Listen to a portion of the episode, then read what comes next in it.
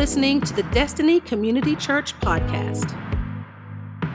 Today we're going to continue with our series, Legacy Living, and after today we will have one more week of this series, The first week of this series, we looked at our spiritual birthright and blessing, and I spoke to you specifically about not living in lack, and that's not just about finances, okay? When I say we're not living in lack, that means we're not living lacking grace, His mercy.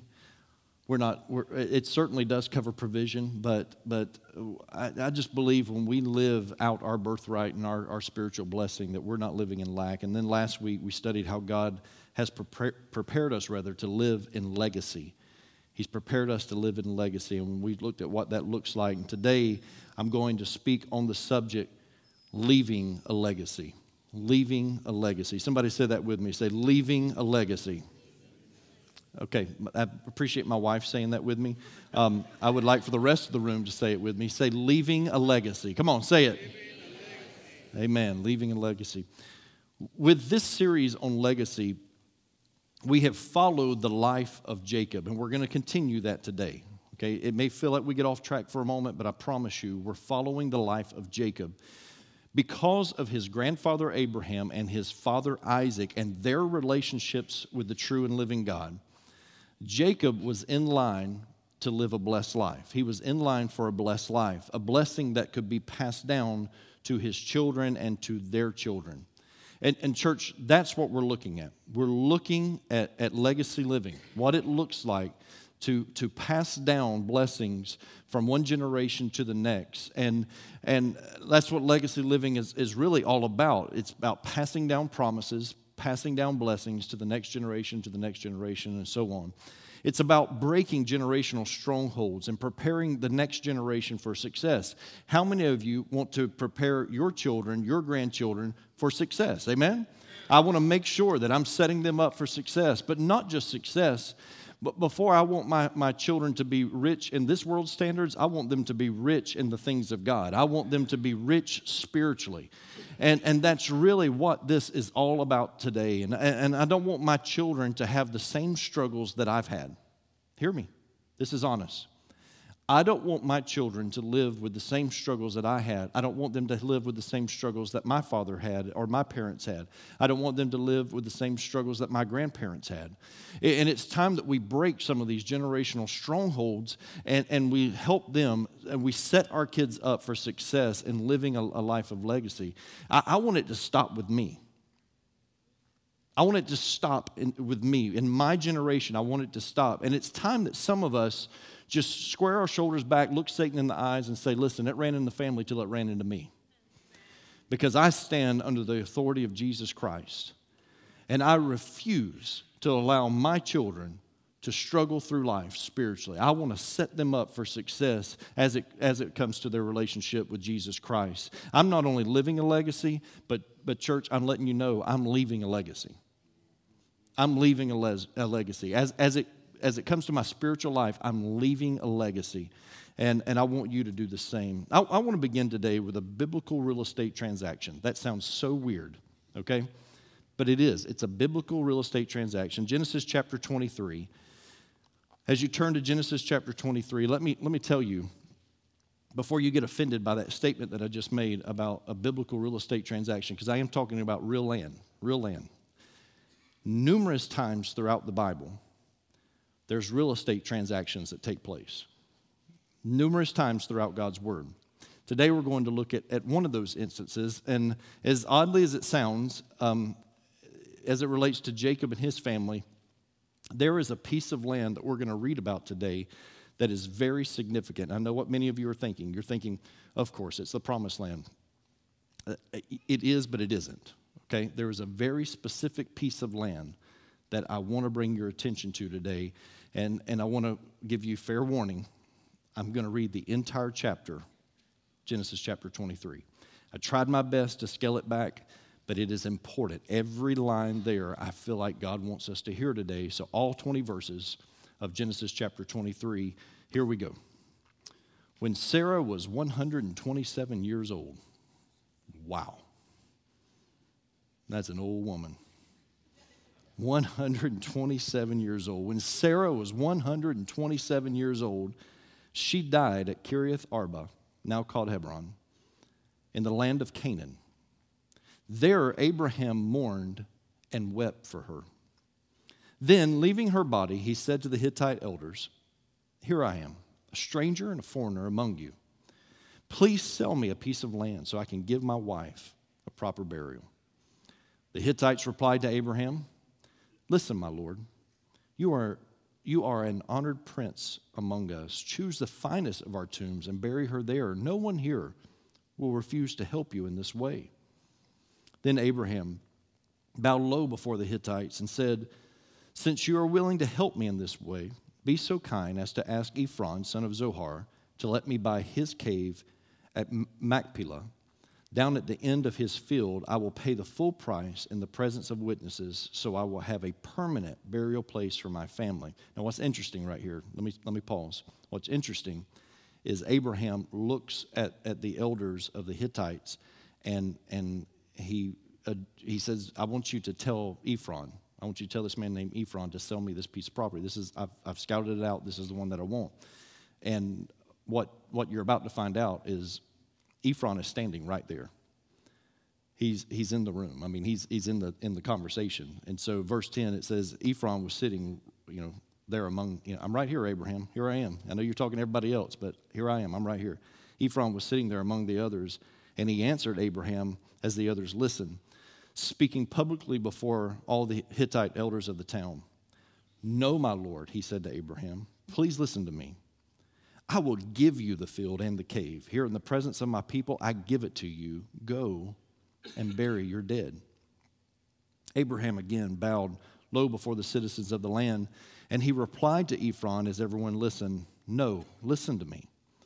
I will buy it from you. Let me pay the full price for the field so I can bury my dead there." Ephron answered Abraham, "My lord, please listen to me. The land is worth 400 pieces of silver. But what is that between friends? Go ahead and bury your dead." So Abraham agreed to Ephron's price and paid the amount he had suggested, 400 pieces of silver weighed according to the market standard. Now that's funny to me right there, because this is a very primitive age. And it just shows you, man will make money. Man will figure out a way to make money. There was a market standard even in the times of Abraham. And so he says, he pays 400 pieces of silver, weighed according to the market standard. The Hittite elders witnessed the transaction. So we've got a business transaction taking place. There's witnesses there for it. Verse 17, so Abraham bought the plot of land belonging to Ephron at Machpelah, near Mamre. This included the field itself, so now we get a description.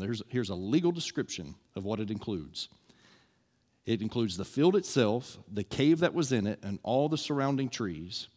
It was transferred to Abraham as his permanent possession in the presence of the Hittite elders at the city gate. Then Abraham buried his wife Sarah there in Canaan in the cave of Machpelah near Mamre, also called Hebron. So the field and the cave were transferred from the Hittites to Abraham for use as a permanent burial place. This is interesting because I see all of this coming alive in my mind.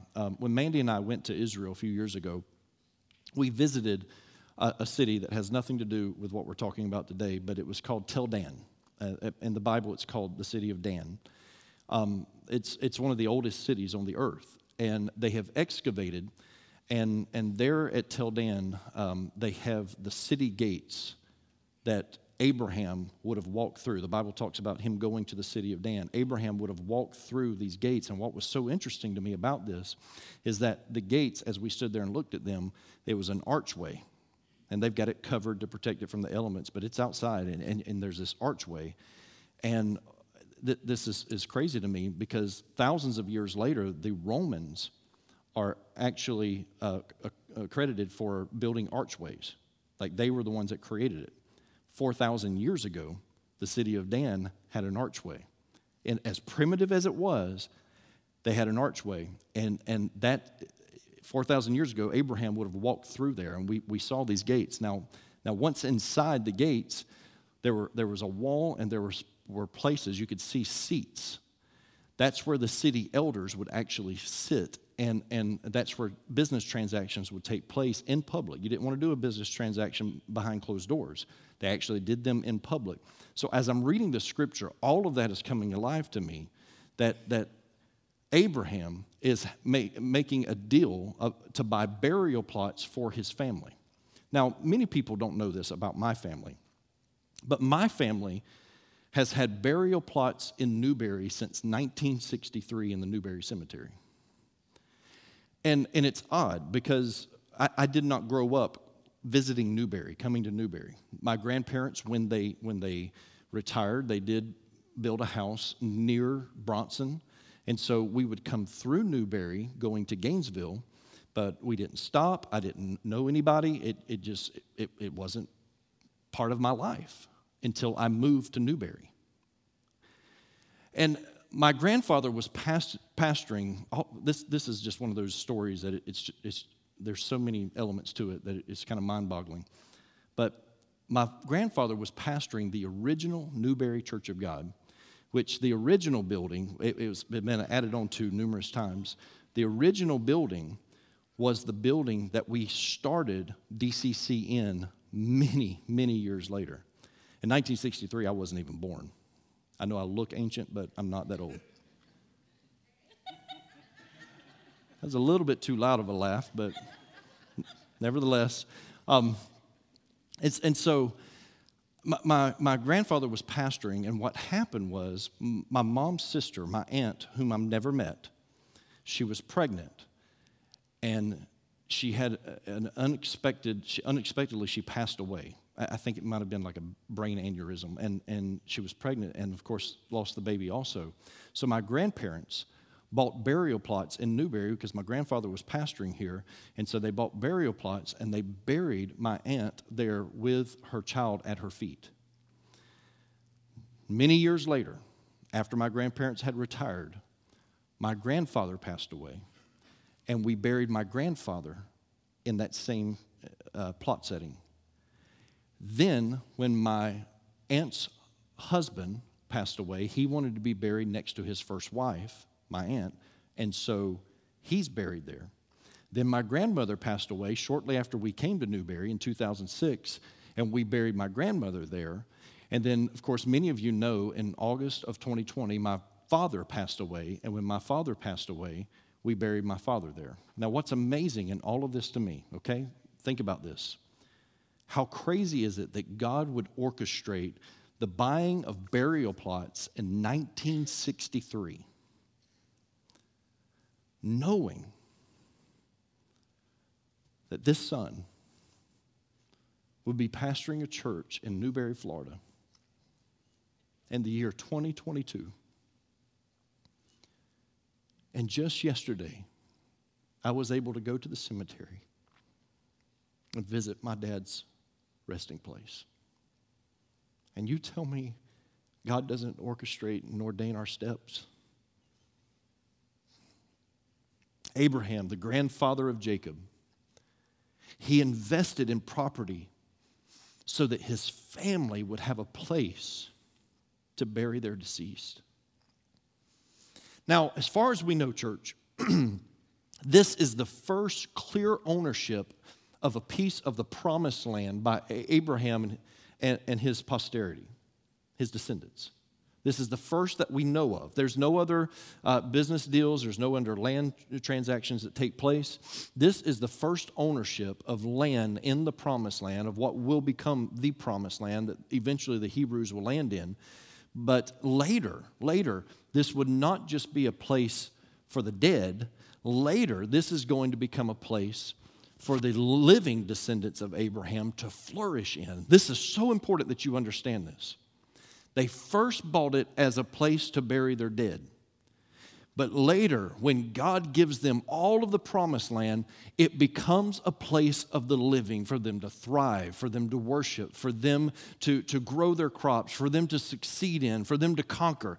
God gives them all of that land. Now back to the protagonist of this series, Jacob, also known as Abraham's grandson.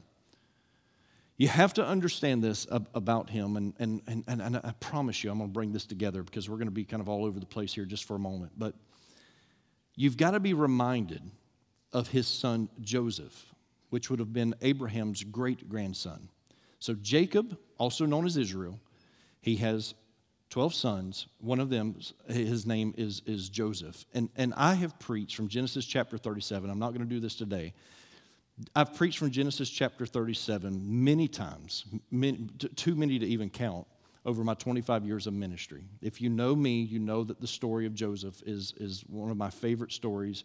It's something that I, in my own personal life, I've related to many times.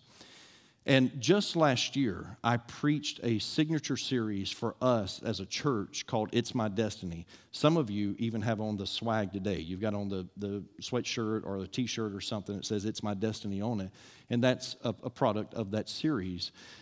Even the very first Sunday in September 2006, I preached from Genesis chapter 37 in the life of Joseph. And though I've preached that passage of Scripture many times, I've always preached it from the standpoint of Joseph and what God was doing in his life. I've never looked at it from Jacob's perspective, his father, the star of this series. I've never looked at it from his perspective. I've never like thought, well, I want to see what this really meant to him.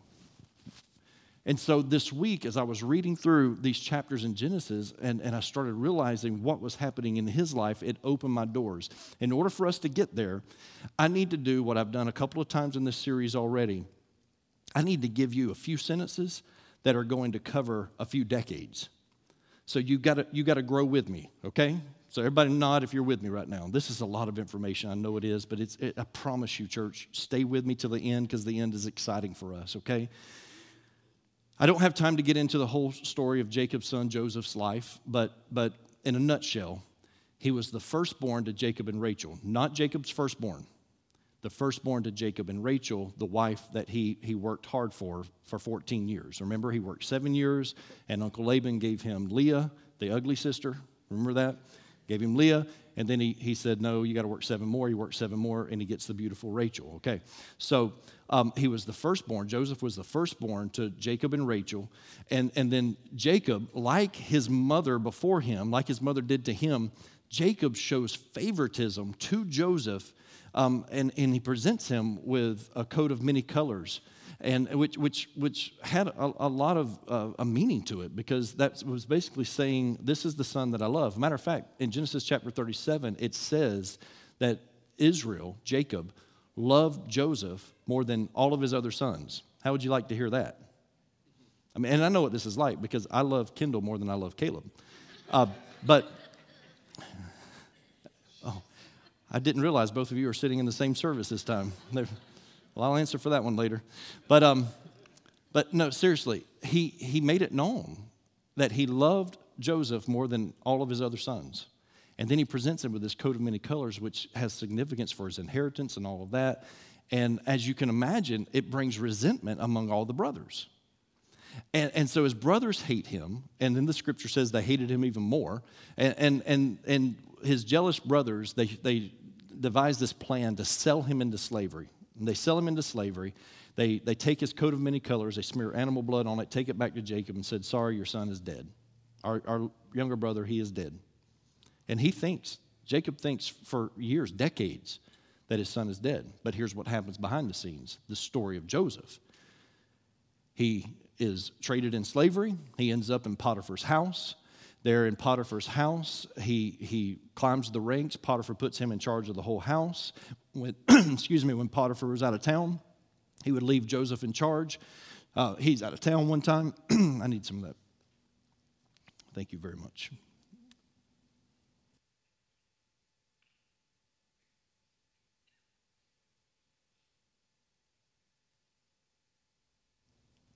And so Potiphar was out of town, and Joseph is working around the house. Potiphar's wife is attracted to Joseph. She comes to him and says, hey, won't you sleep with me? And he takes off running. He bails out. She grabs his cloak and says, he tried to rape me.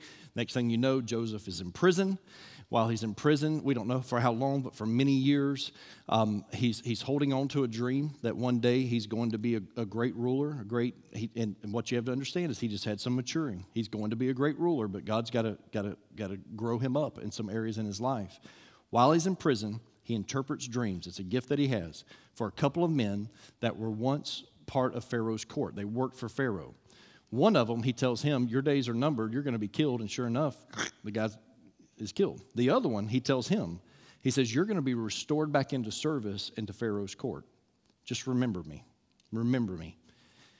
We don't know how many years pass, but the guy is back working, serving for Pharaoh. He forgets about Joseph until one day Pharaoh has a dream and no one can interpret the dream. And he says, well, you know, I knew this guy in prison named Joseph, and he can tell you what your dream means. So they bring Joseph in, and here's what he tells Pharaoh. This is so important. He tells Pharaoh, he says, listen, your dream, here's what it means. Egypt is about to experience 7 years of plenty. The crops are going to be great. The rains are going to be great. You're going to experience a very prosperous time. After that, there will be 7 years of drought. And because of his interpretation of this dream, he saved the nation of Egypt from becoming extinct. As a matter of fact, during the years of drought, Pharaoh put him in charge of everything. He becomes the second command of all of Egypt. Pharaoh puts him in charge of tending to the grain and the crops and all that stuff and distributing that. People were coming from all over and meeting with Joseph, and he was taking people's property and giving them food, and he was making Pharaoh a very rich man and expanding Pharaoh's kingdom. And so one day, Joseph's brothers are sent to him. They have no idea who he is. Decades have passed. They don't recognize him, and his brothers are before him. He messes with them a little bit. We don't have time to get into all that. But eventually, he says, I want to see my father. He tells them who he is, and he says, I want to see my father. And they bring old Jacob to see his son. All of that to get us to this point. You ready? They bring him to see his son, and there's this beautiful reunion, and Joseph is able to bless his father. He's able to bless his brothers, even though they betrayed him. And he blesses their families. And in Genesis chapter 47, verse 29, it says, and when the time drew near that Israel, that's Jacob, when Israel must die, he called his son Joseph and said to him, if now I have found favor in your sight, put your hand under my thigh. I have no idea what that's about, but he says, put your hand under my thigh and promise to deal kindly and truly with me. Do not bury me in Egypt, but let me lie with my fathers. Carry me out of Egypt and bury me in their burying place. He answered, I will do as you have said. And he said, swear to me. And he said to him, and he swore to him. Then Israel bowed himself upon the head of his bed. I really want to pay attention to verse 31 here just for a moment. And I would not normally say this, but I think this is important. In verse 31, in the New International Version, there is shockingly, just hear me out, shockingly, there's a closer translation of the Septuagint translation. What that is that in the time of Christ, Greek was the world language at the time of the known world. Greek, and so they had to take the Hebrew scriptures of the Old Testament, translate them. That's the Septuagint. They translate them into the Greek. Normally, it's not this way with the New International Version of the Bible, okay? I'm not knocking it. I'm just saying that's not usually where I would go in order to find a more accurate translation. However, in verse 31, we find, out of all the versions of the Bible, we find the most accurate translation of what actually transpired, actually what happened. And it says this, and Israel worshipped as he leaned on the top of his staff. I alluded to this a couple of weeks ago when I had the staff on stage. Israel, Jacob, worshipped as he leaned on the top of his staff. Let me tell you what this means. As he leaned on his successes, he raised his hand to heaven and he acknowledged the one who gave him those successes. As he leaned on the successes of his life, he worshiped God because he realized, I am who I am today because of God Almighty. And it leads me to just believe this, that pride and praise cannot coexist. Pride and praise, church, listen to me, please. Pride and praise cannot coexist. You cannot have self-centered pride and expect to leave a godly legacy for your children. It doesn't work that way. It will never work that way. It's never worked that way. You have to shed the pride. And so I want to make a statement to everyone in this room, everyone who's listening online. Please hear me out and make me a promise that you'll do this for me. When I am dead and gone, and that day will come, when I am dead and gone, if anyone ever looks at you and they say these words, referring to Destiny Community Church, if they ever say, look what Rocky McKinley has accomplished, I want you to stop them. I want you to rebuke them. I want you to make sure that you tell them, you promise me that you will say, in spite of my failings and my shortcomings, God's still blessed. In spite of Rocky McKinley's shortcomings and Rocky McKinley's failings, God's still blessed. Through all of my leadership flaws, God's still blessed. Through all of my theological blunders, God's still blessed. When I reacted to hurt the wrong way, God's still blessed. When I hurt others, God's still blessed. When I zigged when I should have zagged, God's still blessed. And church, this isn't false humility standing before you today. I with my whole heart, I want you to understand, God didn't need Rocky McKinley in Newberry, Florida to birth this church. God allowed Rocky McKinley to be a part of this. And what God wants to do in and through DCC and what he wants to continue to do through DCC is bigger than me. It's bigger than you. It is bigger than all of us. God lets us be a part of it. So don't you ever think for one second that I'm looking at myself in the mirror and thinking, man, look how successful you are. I am just a big bag of unrighteous rags is what I am. That's who I am. And God has allowed me to be a part of this. Why? Because God is faithful even when I'm not.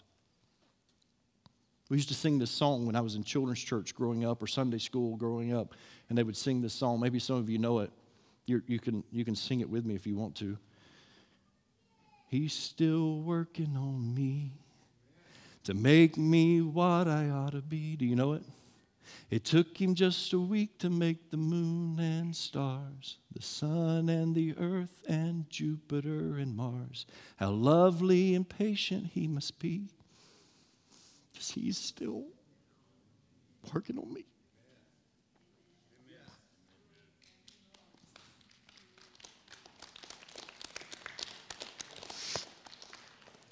He's still working on me, church. Is he still working on you?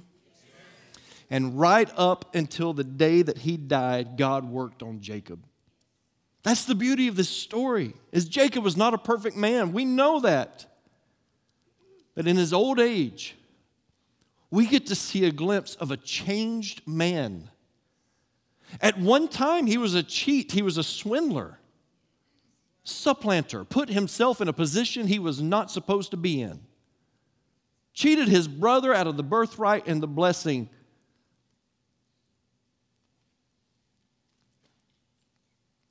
At one time, he favored the son of the wife that he loved the most over all of his other sons, causing resentment between them. And we should have expected this, because this is the generational curse that was passed down from his mom and dad. It was something that was haunting this family, because, remember, Jacob's mom favored Jacob. But Jacob's dad favored Esau until he was deceived by Jacob and was forced to bless Jacob. All Jacob knew was to pick a son as his favorite. He didn't know how to spread the wealth. It was passed down to show favoritism to one of your children over the other ones. But now in his old age, we get to see Jacob as a wiser old man, and he's ready to leave a legacy to not one, but to all of his sons. This is so important. This is so good, church. Genesis 49 and 28. It says, these are the 12 tribes of Israel, the 12 tribes of Jacob. And this is what their father said as he told his sons goodbye. He blessed each one with an appropriate message. Now, the key word there is blessed, because when you read what he said to them, there's definitely some moments of correction, because that's what good parents do, right? I've already told you that in this series. The scripture says if you don't discipline your children, you don't love your children. I don't even want to go there again. You're going to make me go there again. Don't make me go there again, church. You better start disciplining those children if you love them. Okay, let's move on. You're not ready for that. This is not a parenting series per se, but these sons, even though he would give some of them a little bit more direction than the others, he would definitely point out to them, laying on his deathbed, here's some concerns that I have for your life. They go on to become the 12 tribes of Israel, blessed by their father Jacob. But where I really see the change in Jacob's life is where he wants to be buried.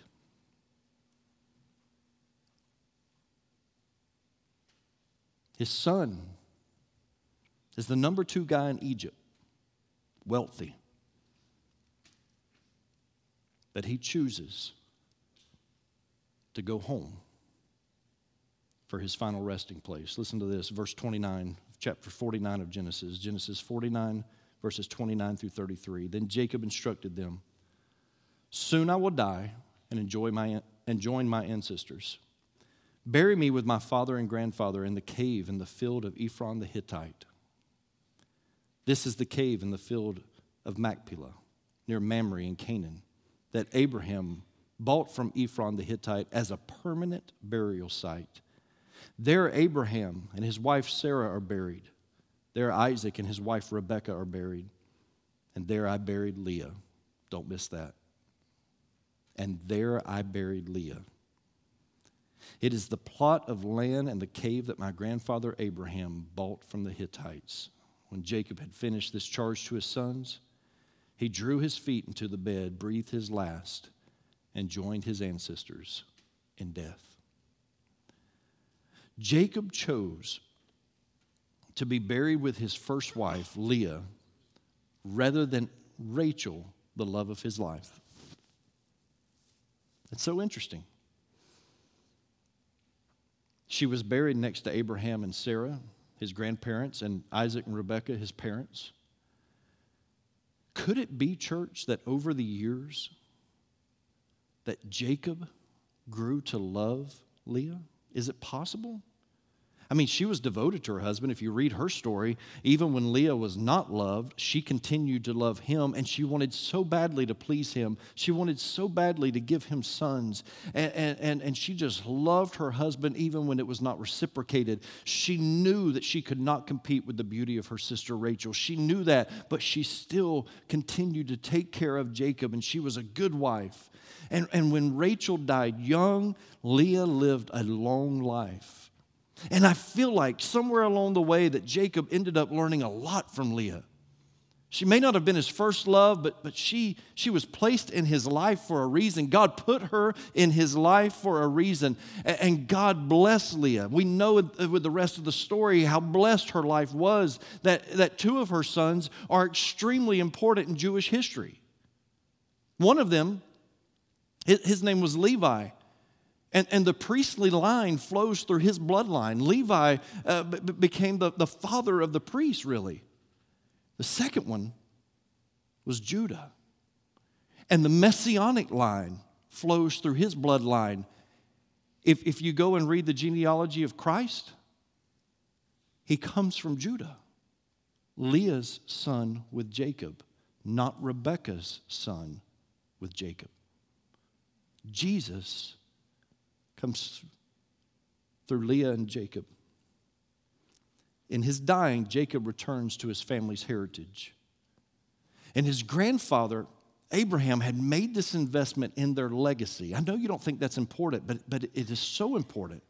Genesis 49 and 30. This is the cave in the field of Machpelah near Mamre in Canaan that Abraham bought from Ephron the Hittite as a permanent burial site. He knew that one day this is going to be the land that my ancestors, that my children and my grandchildren and their children, they're going to call this place home. And he made that investment for their legacy, for his legacy, and for their future. And one of the greatest investments that we can give the next generation is a place to return to during their times of tragedy. Don't miss this, church. That when your children, when my grandchildren, when your grandchildren, when they reach that place in life that something tragic happens, it's life, it's going to happen. Jesus said it's going to happen. When that moment comes, where are you teaching your kids to run to? Because I promise you this, the bars will swing wide open for them to enter in. Listen, I don't have a problem at all with extracurricular activities with our children. God knows we went to more soccer games and basketball games and talent shows than what I had planned on. Okay? We did it. I know what all that's about. But I'll tell you what we didn't do. We never neglected the house of the Lord. I know I'm stepping on toes right now, but you hear me out. If you would teach your children to keep their eyes on Christ more than they keep their eye on the ball, one day when tragedy hits, they'll run here. I want my kids and my grandkids and their kids, I want them to learn to run to the church, run to the people of God, run to Christ during these times of tragedy. That's where I want them to run. And let me tell you, these doors will swing wide open when they need them. If they invest in the family of God, if they invest and you invest here, I tell you, when they need it the most, they will be here. And when we birthed DCC, we wanted to create a place. I said this during the early days. I think even before we launched and had our first service, I told a small core group of people that I want DCC to minister to individuals from the cradle to the grave. That is what we want. Listen, I don't want a church that's just full of a bunch of young 20-somethings. God knows, I don't even like being around them. Except the ones that go to DCC because they're awesome. But the rest of them are so entitled. I don't want to. No, I'm just kidding. Let's move on. I don't have time. This is a soapbox moment. I need to get off of it. Think about it. Children are dedicated to the Lord here. We give them back to God right here. It's here where they learn God's word. This morning, right now in Children's Church, Miss Jennifer walked to me this morning in my office and she said, "Hey, can I borrow that shepherd's staff that you used a couple of weeks ago?" And I said, "Sure, if you can find it." I don't know what they did with it. I have no idea. But if you can find it. This morning, the kids are learning about that right now. They're learning God's word. It's here. It's here where men and women build relationships and we encourage one another to good service. We encourage one another to live holy, to live righteous. It's here where we get married. It's here where we celebrate together. And it's even here where we mourn the loss of one of our own. It's here. This is that house. And that has not always been the case. Those of you that have been around here for a while or been a part of DCC for a while, I should say, you'll remember a time when two of our finest passed away within 2 years of each other, Lloyd and Leela Austin. Tough season for us as a church, but we were a portable church meeting in a middle school cafeteria. It's not like I could call the principal and say, "Listen, Thursday at noon, we're going to have a funeral, so I'm going to need you to make sure all the kids and their chicken nuggets and slices of pizza go to the playground so that we can have a funeral." That wouldn't work. So we had to borrow a church in Trenton to hold those funerals. And it was that way for a number of years for us. We used numerous churches, even in our community, that the pastors were gracious to allow us to use their churches. Or if it was small enough of a funeral, we could use the funeral home. And but now, church, now we have a place to call home. And understand, this is not the church. Don't you ever think that this is the church. We are the church, but this is home. This is home. This is where I want my kids to run to. I want them to find their way back here when they need God the most, and you should want the same for your children. And so now we're building a student center for our middle school and high school students. Praise the Lord. Amen? Listen, not only will their midweek worship services take place there, but it will have a game room, it will have a cafe, full basketball court, volleyball court. We're investing in the next generation so that they can be greater than we are. Man, that just needs to become a slogan around here. To invest in the next generation so that they become greater than we are. I want my kids to become greater than I am.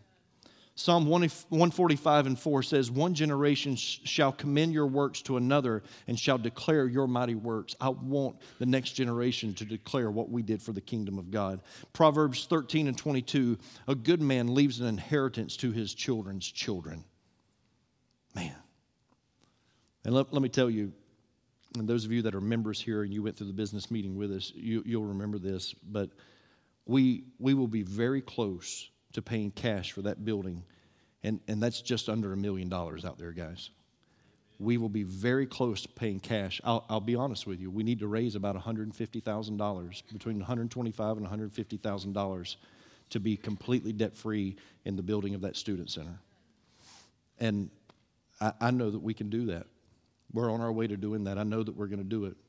I mean, 150 families could give $1,000 and it's done, just like that. 200 families could give $750 and it's done. And I know that some of you are like, well, there's no way that I can do that. And you don't have to. I'm not asking for equal giving. I'm asking for equal sacrifice so that we invest in the next generation. We can do this, church. We can do it. We can build that building and our kids not have to owe a dime on it. We can do that. How do I know that? Because God's blessing us tremendously. Last month, February, we had the highest monthly average attendance in our church's history. Take that, COVID. The highest monthly average in our church's history with 657 we averaged on Sunday mornings last month. Listen, the last Sunday of February, 2 weeks ago, last Sunday of February, normal day, just an average Sunday, 703 people came to this campus for Sunday worship. Amen. I know we can do it. God is blessing us, and He's blessing us with faithful people. But we've got another opportunity to make a strong impact on another community. I'm excited to tell you this one. 1 year ago, we were asked to take over the property at the church in Trenton. The church that we borrowed for Lloyd and Leela Austin's funerals. And it's tragic, but out of those ashes, beauty will come. That church had struggled for many years. They went through 8 or 9 pastors in the 15 years that I've been here. That church had struggled. And for a couple of those months, we made their mortgage payment. And it dried up to 3 people, including the interim pastor and his wife. He was preaching to his wife and one other person. And they had no choice but to shut the doors. And I said, let us pray about it. Met with our council. We started talking about it. We've been talking about it for months, for almost a year now. And I'm happy to tell you that we're going to go in. We're going to renovate this building right here that's right across the street from the high school in Trenton.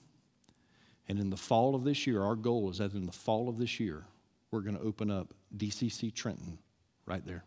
Right there. Amen.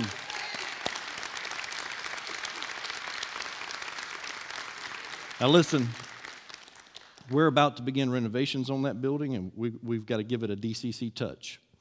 When you walk in the foyer, it looks like a funeral home from the 1990s. It needs a lot of TLC. It needs a lot of remodeling. And you know what that means, church. It takes money to do that. I understand that.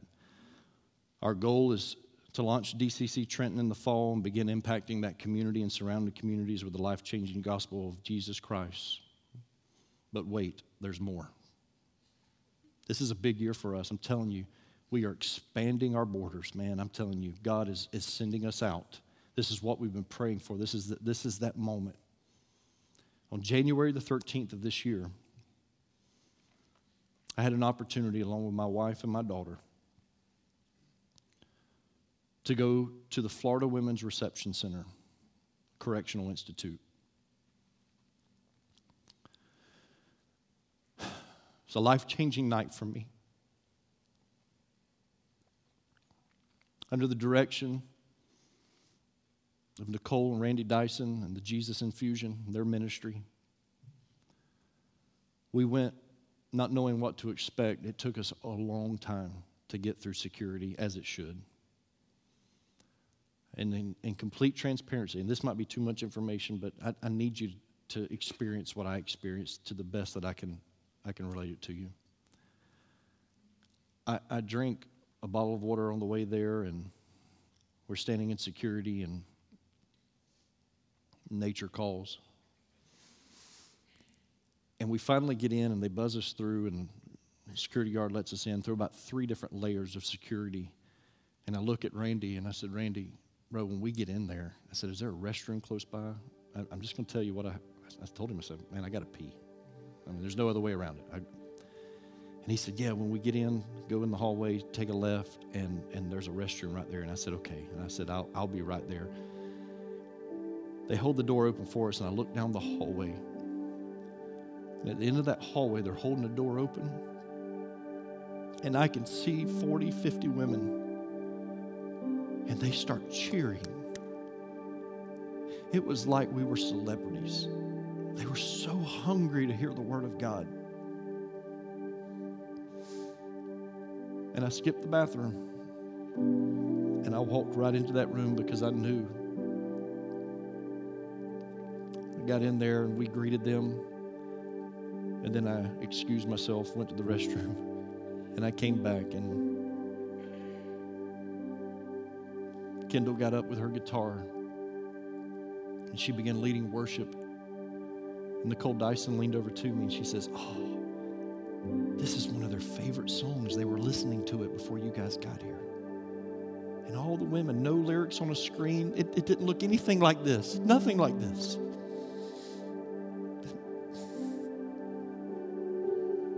They were singing praise to Jesus in the confines of a prison.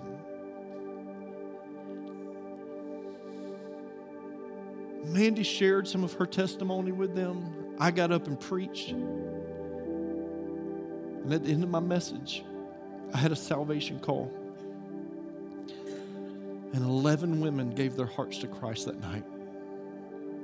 11 of them said yes to Jesus. And they shut the gates of hell behind them. I was so moved by that night. Matter of fact, Mandy and I are going through the process right now of filling out all the proper forms and security checks and all that stuff so that we can become regular volunteers there. Whenever God can lead us, we want to go in. We absolutely fell in love with some of those women there that night, hearing their stories and watching them pour their hearts out to us.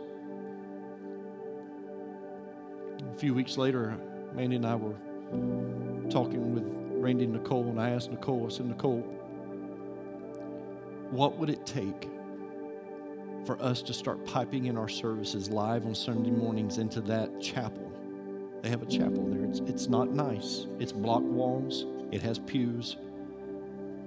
And I said, if they would allow us to start piping in our services, live streaming our services into that chapel, I said, DCC, I'll tell you what we'll do. We'll replace the video projector because it's an old one. I said, we'll replace the video projector. We'll replace the screen. We'll replace the sound system, whatever they need, wiring, anything. We'll even go in and do the work if they'll allow us to. We will do whatever it takes.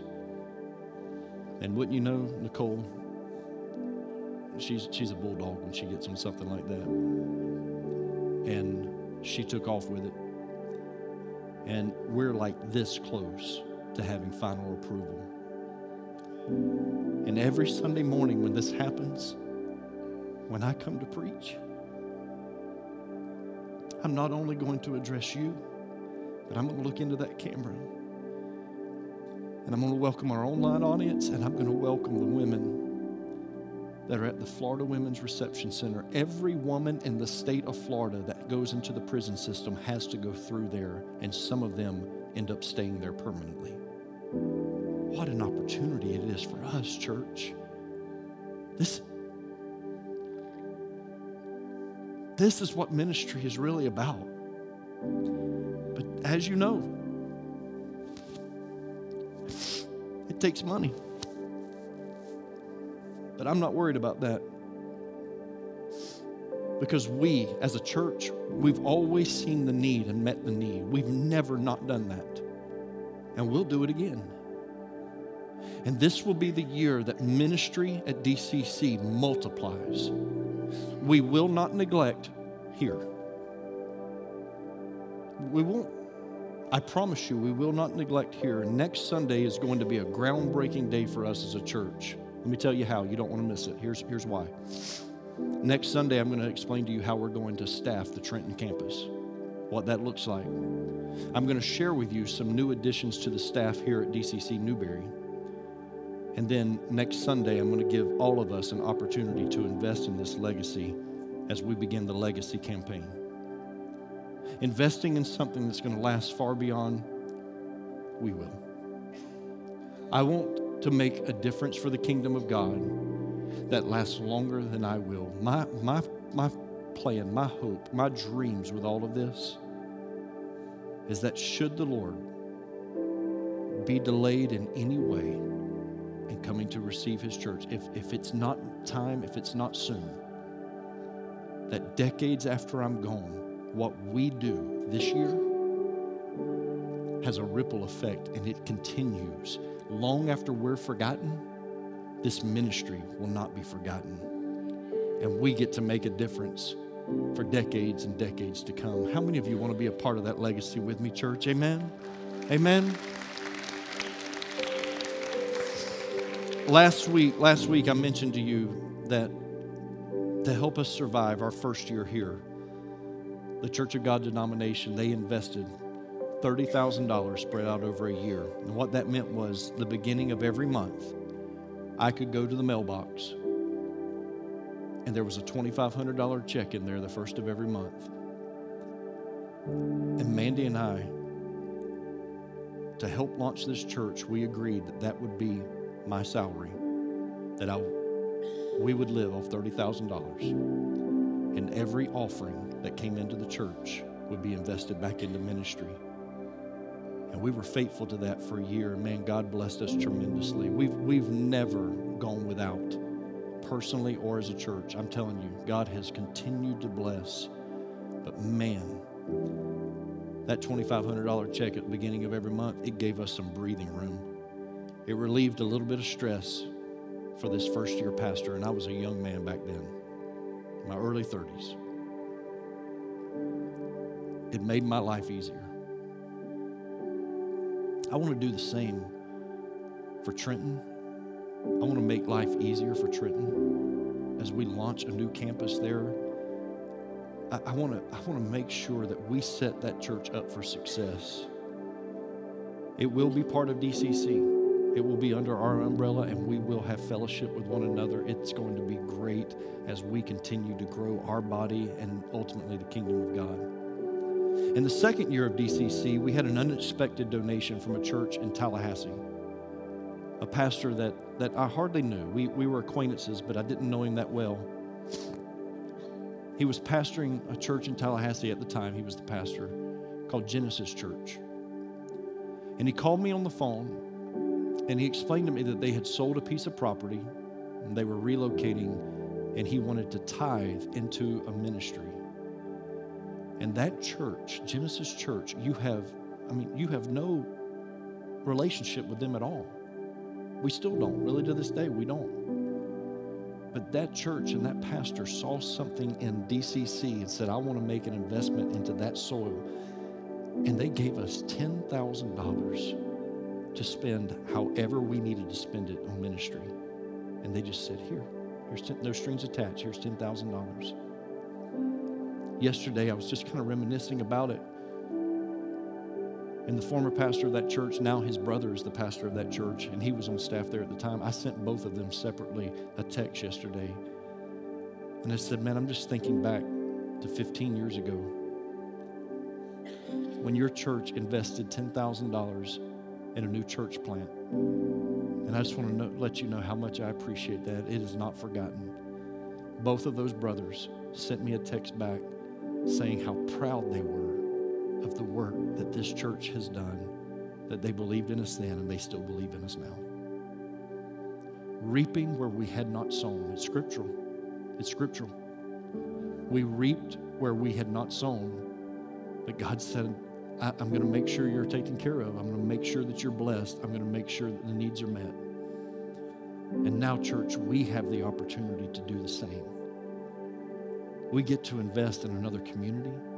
We get to invest in our students and the legacy that we're building in that student center. We get to invest in women in prison that they will never, ever be able to invest in us. But that's okay. Because one day we'll stand before God and we'll receive the soul winner's crown. Scripturally, it talks about the soul winner's crown.